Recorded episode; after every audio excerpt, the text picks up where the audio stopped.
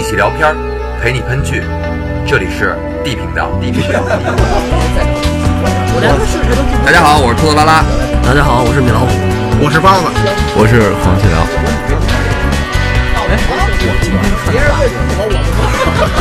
我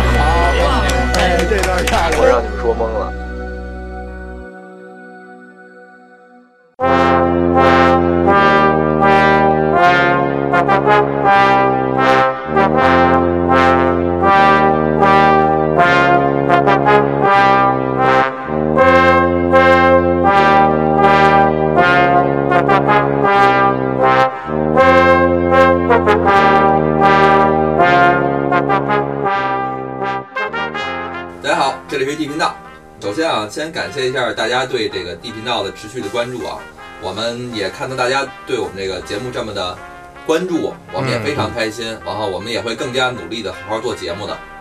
然后包老师呢也私下公开表示，不能辜负女观众们对他的围观，没有围观，一定要继继续坚持，对吧？坚持什么呀？就坚持你的所作所为啊。对吧？呵反正你最终一定会胜利的。好，咱们那个今天不说什么闲话啊，咱们今天继续聊古装剧。今天呢，咱们要讲的是一部大型古装健美题材神剧嚯，操！我还以为哪个，我还以为哪个宫里的野史呢啊！《斯巴达克斯》。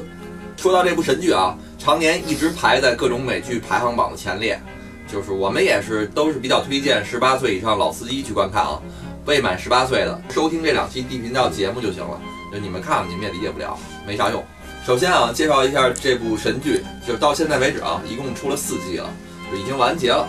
他们出这四季分别是前传《竞技场之神》第一季《血与杀》，嗯，呃，第二季叫什么名儿我没看，复仇好像是，好吧，第三季，它然而它的播出顺序啊，却是先播出的第一季，第一季播完了之后播的前传，然后是第二季，最后才是第三季。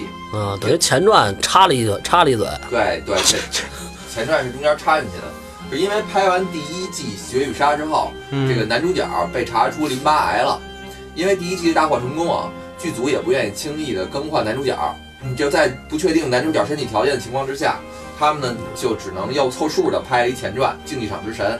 等于就没第一季那男男主角呗，这这里边，对对，等于前传是没有男主角的事儿，嗯但是就是天也不遂人愿，这个再强大的斯巴达克斯的扮演者安迪，最终还是没能战胜病魔，没逃过啊。没逃过去，于二零一一年九月十一日离开我们。但他呢，还是给我们这部经典的美剧开了一好头儿。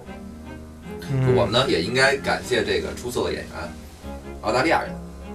好，咱们先说回这个讲的这部剧啊，呃，如果没看过《斯巴达克斯》的小伙伴儿，就是我推荐还是按照这个前传《竞技场之神》，然后再看第一季的《绝与杀》，再看第二季、第三季，正常这个顺序去看。因为这个故事啊是根据这个历史事件改编的一个完整的故事。其实这段历史啊，很多影视作品作品都有涉及。咱们今天要讲的这部这个雄性荷尔蒙爆炸的肌肉片里边，就是完整的给大家呈现出来，要肉有肉，要打有打，不啰嗦，不宫斗。不是就很黄很暴力呗？那意思就是，杀戮、血腥、情欲、权谋、商战、压迫、抗争就全占了。嗯，对，基本上是全有了，还有商战呢，有，就是买买卖那个奴隶是啊吗？这些。啊，咱们今天先说斯巴达克斯前传《竞技场之神》。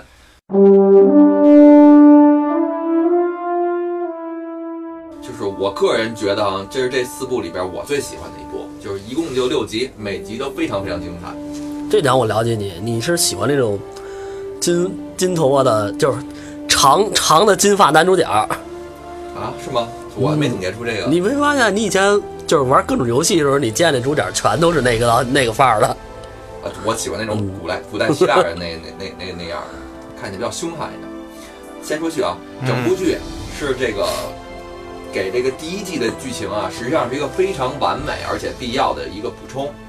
就在斯巴克斯血与杀横空出世的时候，大家被古罗马帝国那种就是肉欲横流的画面、角斗士之间鲜血飞溅的战斗，和那里边那个男男女女那种雕塑作品里边才有的完美身材，惊讶的目瞪口呆的时候，可能没太顾及得上里边许许多多的人物的来龙去脉。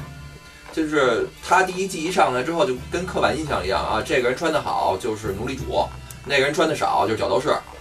他们的来龙去脉其实剧里并没有讲，大家呢因为是怎么说呢？头一次看这种戏也没反应过来。他们那衣服，女的是不是前面俩俩俩大布布条子，后边露露露着背？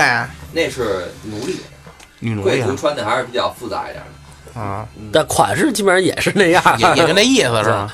就如果你看过第一季啊，你再看《竞技场之神》，你肯定会惊叹这编剧功力之深厚。就是因为，就是如果没看过第，就是你如果没看过第一季，你肯定想不到这是一个就是补完之前作品的一个设定。因为整整六季啊，行云流水，一气呵成，就总之就俩字儿吹爆。哎，他哎，他这个是没有小说改编吗？就是按真实事件对写的对对对，按剧本写的啊，啊。就先说啊，故事一开头，直接从第一季的结尾开始，就是斯巴达克斯带着角斗士们，就是反了他们的主人巴提亚纳斯家这名字太绕了。巴家老巴家，啊，就老八家了，就巴提亚纳斯他们家，就是这巴老爷他们家啊，这个男男女女全部被砍死在血泊之中。哟，都是那角斗士干的。对，都是他们干的，这是第一集的故事内容。然后呢，前传他直接就跳回到很久以前了，嗯，就是看得出来，这是在那时第一季里边，角斗士他们用那那个大竞技场还没盖好，所有人呢还在一个很小很破的小竞技场里边看决斗，这会儿老八家还咧着呢老八家还不行呢。啊，那时候老八家的这个男主人跟女主人在这个小破竞技场的一角看着角斗士的决斗。那个角斗士场啊虽然很简陋，嗯但是还是有主席台的。很显然，就是老八家当时还没有资格坐上主席台的地位，啊还，在下边看。呃，台下两个角斗士在搏杀，一个大壮儿直接一刀给另外一个角斗士削掉半拉脑袋，嚯，啊，直接这一个画面就告诉观众，这部戏的血血腥程度只会比上一季更更激烈、更刺激。就是直接画面就那么清楚是啊，吗？有人清楚就是直接从嘴往上全消掉。满屏幕喷血，哇，那剧里边呢，废话不不多说，啊，几句铺垫之后，竞技场之神，我们这部戏的甘尼克斯直接登场。嗯就是这甘尼克斯呢，用剧里边的话来形容，就是说是一个笑容特别迷人的苏格兰人。也是被交交易过来的呗。这甘尼克斯啊，他一出场，他跟其他角斗士出场的装备就不太一样。首先，他不戴头盔，上身呢也只是右臂穿了一护臂，啊等于上半身基本赤裸，有身材必须也是那种雕塑里才有的，然后那种特别漂亮。然后这武器呢也比较有个性，他用双剑，啊，就是双持，狂暴战，嗯，狂暴战。其他角斗士呢基本都是剑盾比较多，就是可见啊，我们这个角斗士之神是非常崇尚进攻的。以攻代守是吧？就他一上场之后，嗯就是他招牌的那种迷人迷人的微笑，嗯，观众呢马上就就沸腾了。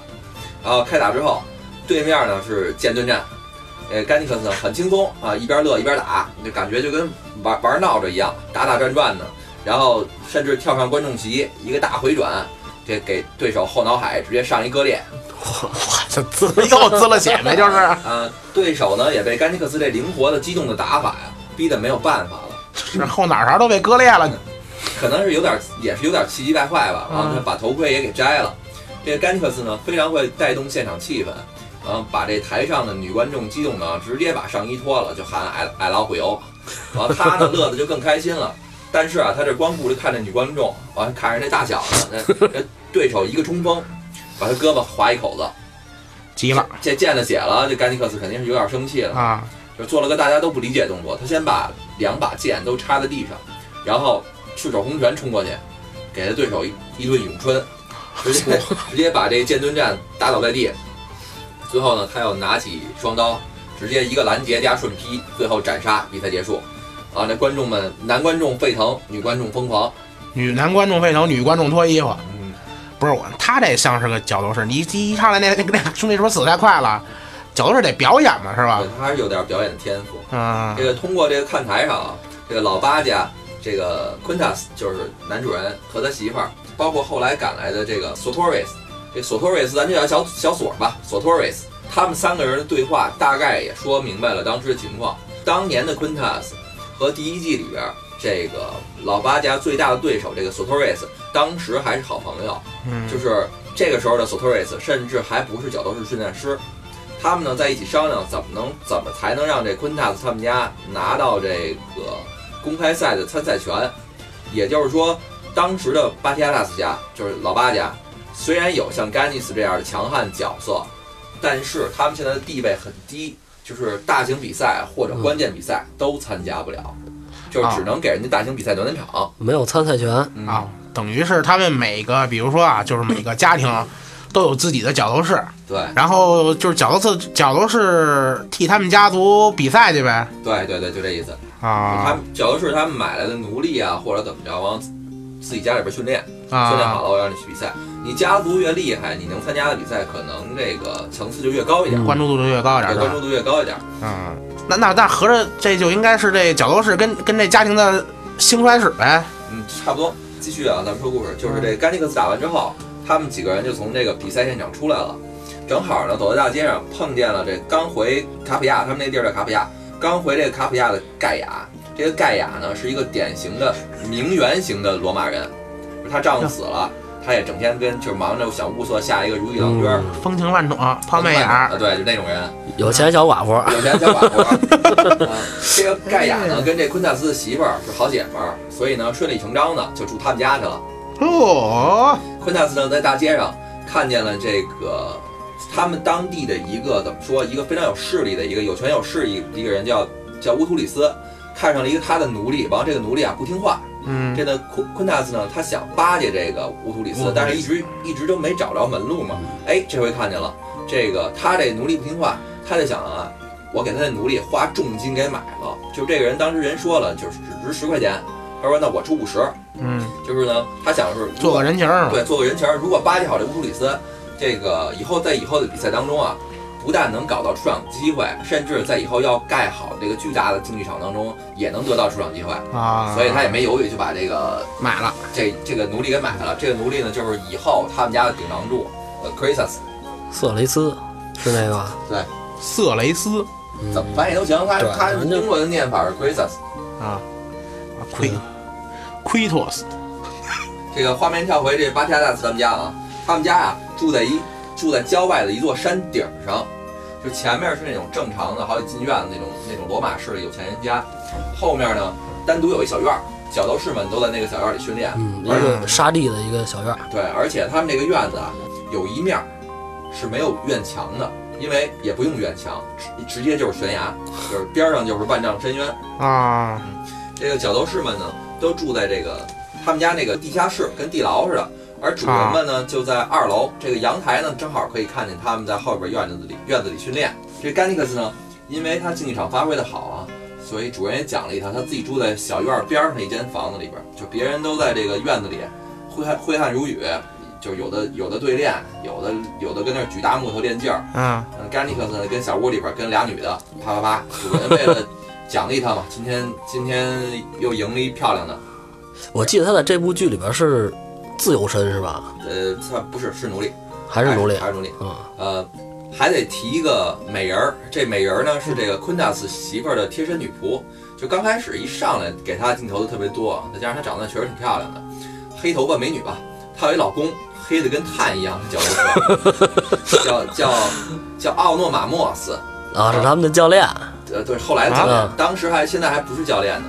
咱咱简单点儿，咱别嗯奥诺马马马诺斯，我这这太难念了，就就咱就叫他大黑炭吧。奥巴马同志，干嘛干嘛干嘛干嘛长得像啊？长得有点反正那那样吧，大黑炭巨就是那种又黑又亮的体型，而且啊，就是从他们的描述当中啊，这大黑炭实力应该不在甘尼克斯之下，因为他曾经独自面对过一个叫死亡之影的角斗士，而且他最后活了下来。这个面对死亡之影这角斗士的，就据记载，没有人能活着活着下过战场。他呢虽然受了重伤，休养了一年，但是就是唯一一个面对死亡之影活下来的人，因为养啊，因为养伤的关系啊，他一直没机会再上竞技场。他呢现在伤好了，也挺着急的。他一直想让他媳妇儿，就是那个女仆，给这个主人昆塔斯带话，说那哥们儿好了，哥们儿能上场了，嗯反正挺挺着急的。他们感觉上不了场就是废了，废物了，没有没有没有对没有荣誉是吗？没有荣耀。荣荣耀，而且赢了还有钱，对，赢了有奖金，有酒，完了还有给你姑娘。嗯，哈哈，这可见啊，这个巴提亚纳斯他们家有实力的角斗士还是非常多的。嗯，尤其这这女仆啊，刚开始镜头特别多，这个尤其是在这个甘尼克斯打仗的时候，她也很关注。而且呢，她跟她爷们儿大黑炭跟甘尼克斯这三个人关系都非常好，仨人是大黑炭说跟甘尼克斯是好兄弟嘛，嗯，这女的呢跟这俩男人也也也说说不清楚，也没有，刚开始还能说清楚了。后来就乱了嗯，咱接着看，啊。这个 Kritas 被买回来之后，跟几个新买回来的奴隶关到一块儿，他们呢必须要经过一个试炼，才能成为真正的角斗士。嗯呃，跟其他这个呃跟其他老八家的角斗士一块儿一起征战竞技场，所以呢，开始的时候也是受了很多的欺负跟歧视。如果看过第一第一季的小伙伴们啊，就应该是对目前这几个人都是比较有印象的，因为他们在第一季里都是绝对的绝对的主角。这第二天啊，这昆塔斯跟那个跟那个索托尼斯。呃，去找这个乌利图斯，这实在太太绕了。这个斯跟那个斯找找第三个斯是吗？你这这些罗马人名字啊，那太拗口。嗯，这昆特呃，反正就简简单就是这个昆昆塔斯跟他那朋友吧，就这个索托尼斯去找那他们想巴结这个了乌利图斯，就记住这乌里乌利图斯是他们现在目前的对立面，想献殷勤。啊，不是之前重金买了人家一个不听话的奴隶吗？嗯，然后呢，现在想去就跟人说一下去吧，嗯大哥，这是我买的，要个人情是吧要个？人情去了。嗯结果在找到这个乌利图斯的时候啊，当时他们的一个对头对头也是当时角斗士训练师的一个小孩，明显岁数就特别小。呃，咱就别别念那罗马名儿吧，这小孩咱就叫他小维，因为他岁数也小嘛。嗯那个小维也在，哎，他们一看挺不高兴的。结果呢，那个小孩儿跟这个乌利图斯面前一煽乎，他们两家啊都想在这个这个乌利图斯面前显摆一下，所以呢想约正式打一场，所以呢当时就约了第二天在这个市场上决斗。这昆纳斯呢，当然不会把这孩子放在眼里边，在这个乌利图斯家这孩子面前面前就开始吹，说我们家角斗士，呃，蒙着眼睛都能砍死孩这孩子手里边的这些玩具兵。话不多说啊，隔天两家人也都是都带着角斗士来市场了，然后当地的执政官啊什么的也都跑过来看决斗了，市场上围满了人，水泄不通的样子。这个昆塔斯呢，当然了，就带甘尼克斯来了。但是在开赛之前，这个小维突然提出来，你昨天不是说你这个角斗士蒙着眼睛，不是能蒙着眼打吗？嗯那你就蒙呗。甘尼克斯这时候才知道，甘尼克斯看了这个昆特斯也特别无奈，说 都想骂街了是吧？大哥，你吹你也不能这么吹啊，这不玩命吗？反正那意思吧，您这牛吹的有点过了。嗯但是这甘尼克斯还是甘尼克斯啊，反正你你你吹了，那就来吧，蒙上整。挨了几刀之后啊，双持武器的甘尼克斯武器也掉了，也跟这对手贴身肉搏，急了，啊，急了。甘尼克斯呢虽然也受了伤了，但是啊，凭借着优秀的体术跟稳定的心理素质，蒙着眼睛还是给这个小威的角斗士干掉了。战神就是战神，战神还是战神。那不就是比人比别人体格好呗？这个赛后啊，回到家里边，这个甘尼克斯跟其他角斗士也说了他怎么赢的。嗯他开始是挨了几下，他就发现对手啊有个毛病，就是每次出招之前都跟圈里边的猪一样，发出这个特别大的哼哼声。喘气啊，啊，嗯要不就叫唤，要不就喘粗气儿。所以呢，他的位置甘尼克斯一直都知道，所以只要刚开始不受致命攻击，甘尼克斯自己心里边有数，肯定能赢。这一战呢，也是充分的体现出了甘尼克斯强大的心理素质，在关键的时候他不慌不乱。啊，战斗经验十分丰富。这晚上呢，昆塔斯去找这个乌图里斯去了，就聊说您您看我们这个甘尼克斯蒙着眼睛都能打死这个小威的角斗士，您能不能帮我们美言几句，给我们家帮个忙，让我们也参加点这个大型比赛比？赛是吧？嗯，哪怕我们花点钱孝敬孝敬您呢。这个乌图里斯这时候说出实话了，说那个你你别误会啊，我没想跟你要钱，不想做你的捐客。我呢其实是想买下甘尼克斯，我呢已经投资了这个小威的竞技场了。啊，所以呢，你要是不卖，那以后你什么比赛也就参与不了了。别想参加了。嗯乌图里斯呢，这价格给的倒还算跟公道啊，他出二百，因为之前您说了嘛，一个普通奴隶才十块钱，十块钱对，他出二百嘛，也还行，价格还算还行吧。但是呢，昆达斯是因为非常看重这甘尼克斯，他不卖，结果呢，不但这买卖没谈成，还被这个乌图里斯打了一顿，呃把他那个贴身侍卫给杀了，还往他脸上尿尿，我操，真真这么狠这个梁子算结着了啊。啊！这是就是开篇的第一集啊，导演呢是用都是用的这个两组穿插的镜头来表现这个香艳的啪啪跟暴力的打斗，就这两种人类最原始的，给人感官特别大的这种视觉冲击力。呃，就是昆塔斯被揍了之后啊，也挺皮实的还，就是很快就好起来了。正好在他不知道怎么办的时候，之前收收留那个盖亚算帮了忙了。嗯就是正好呢，那盖亚原来在罗马城里边认识的一个贵族，要来要来这卡卡比亚来挑选一个角斗士。呃，乌图里斯呢让小薇去给这人接风去，把这人给接回来。但是呢，这个时候知道这事儿的昆塔斯，他比较狡诈，他心生一计，他决定呢带着这几个新买来的奴隶，就是没有他们家印记的这个人，去把这小薇给绑走，然后呢让盖亚跟他媳妇儿假装在街上偶遇这个罗马城来的大人物，因为他琢磨，他新买的这些奴隶，第一是没有他们家印记，即使失败了，也不会有证据说这是他们家人干的，也就是几个普通窃贼而已。然后计划这么进行，哎，不过还好，一切顺利啊。这个小薇呢被绑走了，这大人物呢大热天儿里边站着等了半天，也没见人别人接他嘛，挺焦躁的。见到盖亚了，这盖亚就说：“哎呦，这大热天的，你跟这站着算什么事儿啊？来吧，去我们姐们家聊去吧。哎呦呵，来呀来呀，呃，我姐们儿他们家好玩多着呢。”然后这个顺理成章啊，就把这人接家里去了，一顿铺垫啊，然后还进行了个表演赛啊，就是咱们之前说的。这角斗士比赛是角斗？士比赛，咱们之前说的，那大黑炭本来特别想表现，但是最终呢还是选了甘尼克斯。但是呢，甘尼克斯的对手盖亚呢却却挑了当时还没有印记，也没有角斗士资格这奎萨斯。呃，这理由是呢，这奎萨斯呢穿了个小裤衩儿。这盖亚说：“这个男人啊，有这么大的雄壮之物，想看看他 到底有多大本事。”就这次表演赛啊，虽然毫无悬念的，这甘尼克斯又用了一招压制，把这个飞起来冲向甘尼克斯扑过去的奎萨斯从空中直接给打下去了，这奎塞斯现在还是个新人，基本上没什么技巧也。没没技巧，就有点蛮力。啊，但是呢，在比赛的过程之中，这奎萨斯曾经一度占过一阵儿上风。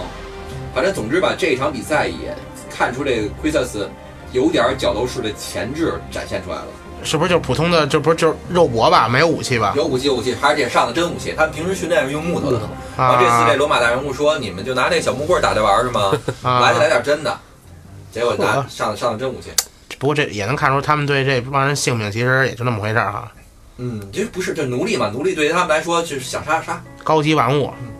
为了讨这个罗马来的大人物欢心啊，盖亚呢在角角斗士表演完了之后，特别让昆塔斯把这个甘尼克斯洗干净了，带到前院来。昆塔斯呢也没办法，只能照办呗。角斗士训练师的家里边都要有一个专门训练角斗士的教练，他们呢专门负责训练跟管理角斗士的。嗯，这个巴提亚纳斯他们家这个教练，呃，是昆达斯他爸爸任命的。现在现在呢，他爸老了，去这个西西里岛了，去养老去了。养老去了，嗯，理由是因为觉得这边气候不好，所以呢，家里边的事务这两年都由昆塔斯来管理。就是之前他们对话当中也提到了啊，这个昆塔斯跟他老爸做事儿完全不一样。他老爸是那种凡事不着急，做事儿本本分分的人。也不也也不争是吧？对，也不争也不抢。啊而昆达斯是那种，就是也能看出来是那种为达目的不择手段，比较有野心呗。对，对比较有野心，而且非常心急的年轻人。就从他这一系列激进做法啊，都不难看出来。嗯，这昆达斯呢，听盖亚的，让这个教练把盖尼克斯给带过来。教练就跟他说：“说角斗士是比赛用的，你带前院干嘛去？你爸在的时候没这规矩。”昆达斯这人急了，说：“现在我当家，什么时候连你也开始跟我这个那个了？你跟大黑炭说，让他接替你当教练，你收拾铺盖卷回家吧。”直接给辞了是吗？直接给他辞了。然后呢，就是两边穿插叙事了，一边甘尼克斯被带到前院，这个盖亚呢给这大人物弄点鸦片，反正这男的也有点恶趣味吧，说那个想看看甘尼克斯在那方面怎么样，就是其他人都以为他这个这这大人物这个性取向比较宽泛呢。他说你们别误会啊，我就是想看看，这样吧，你们随便找一下人跟甘尼克斯来一下，完后就他吧，完随手就一指，就是那昆达斯那媳妇儿那女仆大黑炭他媳妇儿。不，那大黑炭跟边上就看着啊。大黑炭没来，大黑炭不是不前院他只带甘尼克斯一个人进来的，啊，大黑炭还还他们平时不能自己私自来前院，都不能就对都跟他啊，等于他他是不是训练师了吗？训练师训练师也不行，也不行也不行。你也是后院跟那些也是奴隶你也是训练师，也是奴隶。就是昆达斯呢，他们实在也是想讨好这人，不想扫人兴，就答应了。其实也是也算是没有办法，被迫的。另一边呢，教练被炒了，心里边也生气啊，于是就把大黑炭给叫出来，说：“我看看你到底有能力没能力，这还要反了天了。”而且让侍卫拿出真武器来。平时他们都拿木头练，这回大黑蛋他不明白怎么回事啊，嗯，一开始也不敢还手，就就就一直躲。比划比划。啊，后来也实在没办法了，因为那个教练也是一看教练是真玩命，也只能真打了。教练就是作死呗，就是所以呢，就是两边镜头一穿插，一边啪啪啪，另外一边刀光剑影。哗哗哗。嗯最后呢，大黑蛋一刀刺穿了教练，那边也结束了，大人物满意的离开了。这个昆塔斯呢跟女仆和这甘尼克斯说，这事儿大家都身不由己，谁也别说出去，说出去对谁都不好。但是呢，甘尼克斯从此跟这个女仆的关系发生了微妙的变化。大黑大黑炭这边呢，因为也是算也算是失手把教练杀了，也是非常的失落吧。等于这个甘甘尼克斯就有一就有二呗，嗯，再一再二还得再三。听后边的故事吧。这个呃，因为呢，昆塔斯和他媳妇儿跟盖亚三个人这个齐心合力吧，算是，当然还算甘尼克斯啊，场下嗯场下的、场上场下的努力，完了顺利的拿到了这比赛资格。因为大人物很开心嘛，说以后我、我我我举办的比赛有你们家一个位置，大家都挺高挺开心的。然后在这个鸦片的作用之下，这仨人，昆塔斯他媳妇儿还有盖亚仨人搞一块儿去了。正当正当这仨人淫乱的时候，这床上那个帘子哗啦一下被拉开了。结果昆特斯他爸突然冒回来了，啊？大家一脸尴尬。他爸就说：“你们都穿上衣服，咱们屋里聊一下。怎么他爸怎么突然从西西里岛回来了？”嗯，行，咱们呢这个今儿这个剧情先讲到这儿。反正咱们先简单总结一下啊，就是在第一季里边出现这几个人，其实在今天咱们这节目里边已经都出现了。嗯说第一季的时候，这个他们家角斗士里边的王牌人物 q u i s s 啊，不是甘尼克斯你听我说，第一季里边的王牌人物是 q u i s s 是没有甘尼克斯的 q u i s s 是老大。但现在呢？Gracius，刚被买来，嗯，刚刚有点展现出潜质了，还没有拿到印记呢，还没有正式的那融入。其他那几个人还都有，其他那几个老将，他爸手底那几个几个狠将都有，只不过咱们没怎么细讲啊。啊，那几个狠将也都有，一直在围绕着说这个，包括盖亚，包括这 Quintus 跟他媳妇儿，这三个是第一季里边也都出现了。这个索托尼斯，第一季里边是他的算是最大的对手跟敌人，但是在这一季里边他们还是好朋友。我还没讲他们怎么决裂呢。啊，等等于前传里边他们俩还是一个伙伴。目前对，目前为止还是。其实这给大家留挺大一悬念。第一个是到后期这个这个 q u i s s 怎么上的位，怎么成为这个角斗士里边领领军人物了。嗯超过甘尼克斯是吧？啊，然后这个呃，q u i n t a s 和这个 Sutonis 俩人最后怎么决裂的，这个都在下一期节目节目里边咱们都会带到。所以今天呢，咱们先就是先说到这儿，后边的节目呢，咱们会继续把这个剩下的故事讲完，然后下期咱们再再聊老老八的事儿是吗？对再聊他老老头儿回来的故事。这老头儿回来之后，这事儿就就多起来了。那肯定给得给他好顿呲儿吧？这个，他自他他不是他自己任任命的训练师都被他给辞了，关键还死了，他死知知道吗？下下期再说啊。嗯，行，今儿这今儿这节目先到这儿，然后下期节目咱们继续。那个麻烦大家点一下播放键下边的订阅，感谢。感谢大家素质三连。订阅小桃心儿加关注，不对，嗯，订阅、关注、加分享，谢谢。啊哈哈哈，感谢您收听，咱们下期节目再见，拜拜。拜拜。